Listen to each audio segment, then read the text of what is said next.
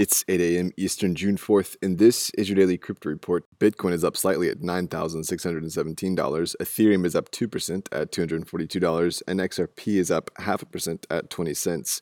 Those are leaders by market cap. Top gainers in the last 24 hours Hedge Trade up 32%, and Loopring up 15%. Today's headlines The U.S. Securities and Exchange Commissioner Hester Peirce has been nominated for another term by the White House. Her current term is set to expire tomorrow.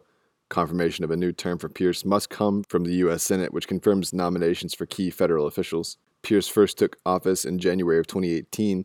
She's been cautiously positive with her interactions within the crypto space. Well, Coinbase has cut rewards for holding the USDC stablecoin by 90% from one and a quarter annual percentage yield to just a 15th of a percent effective yesterday.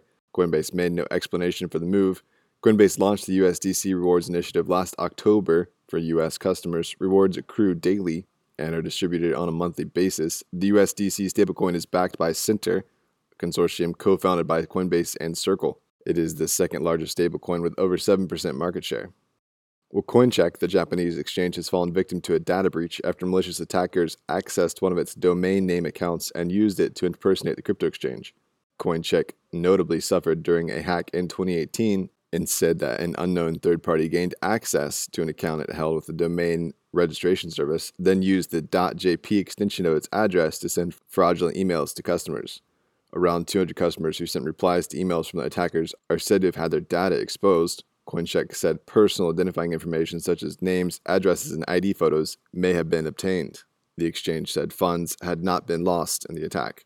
And finally, the OOC, the Offshore Operations Committee, a nonprofit working on offshore energy, has found a blockchain management system that reduces costs and time for transporting wastewater. The pilot program is developed in partnership with Data Gumbo, a blockchain software company from Houston, Texas.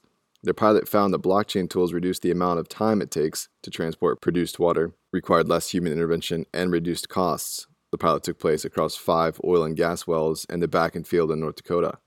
Well, those are leading headlines today. Visit us at dailycryptoreport.io for sources and links. Find us on social media, add us to Alexa Flash Briefing, and listen to us everywhere else you podcast under Daily Crypto Report.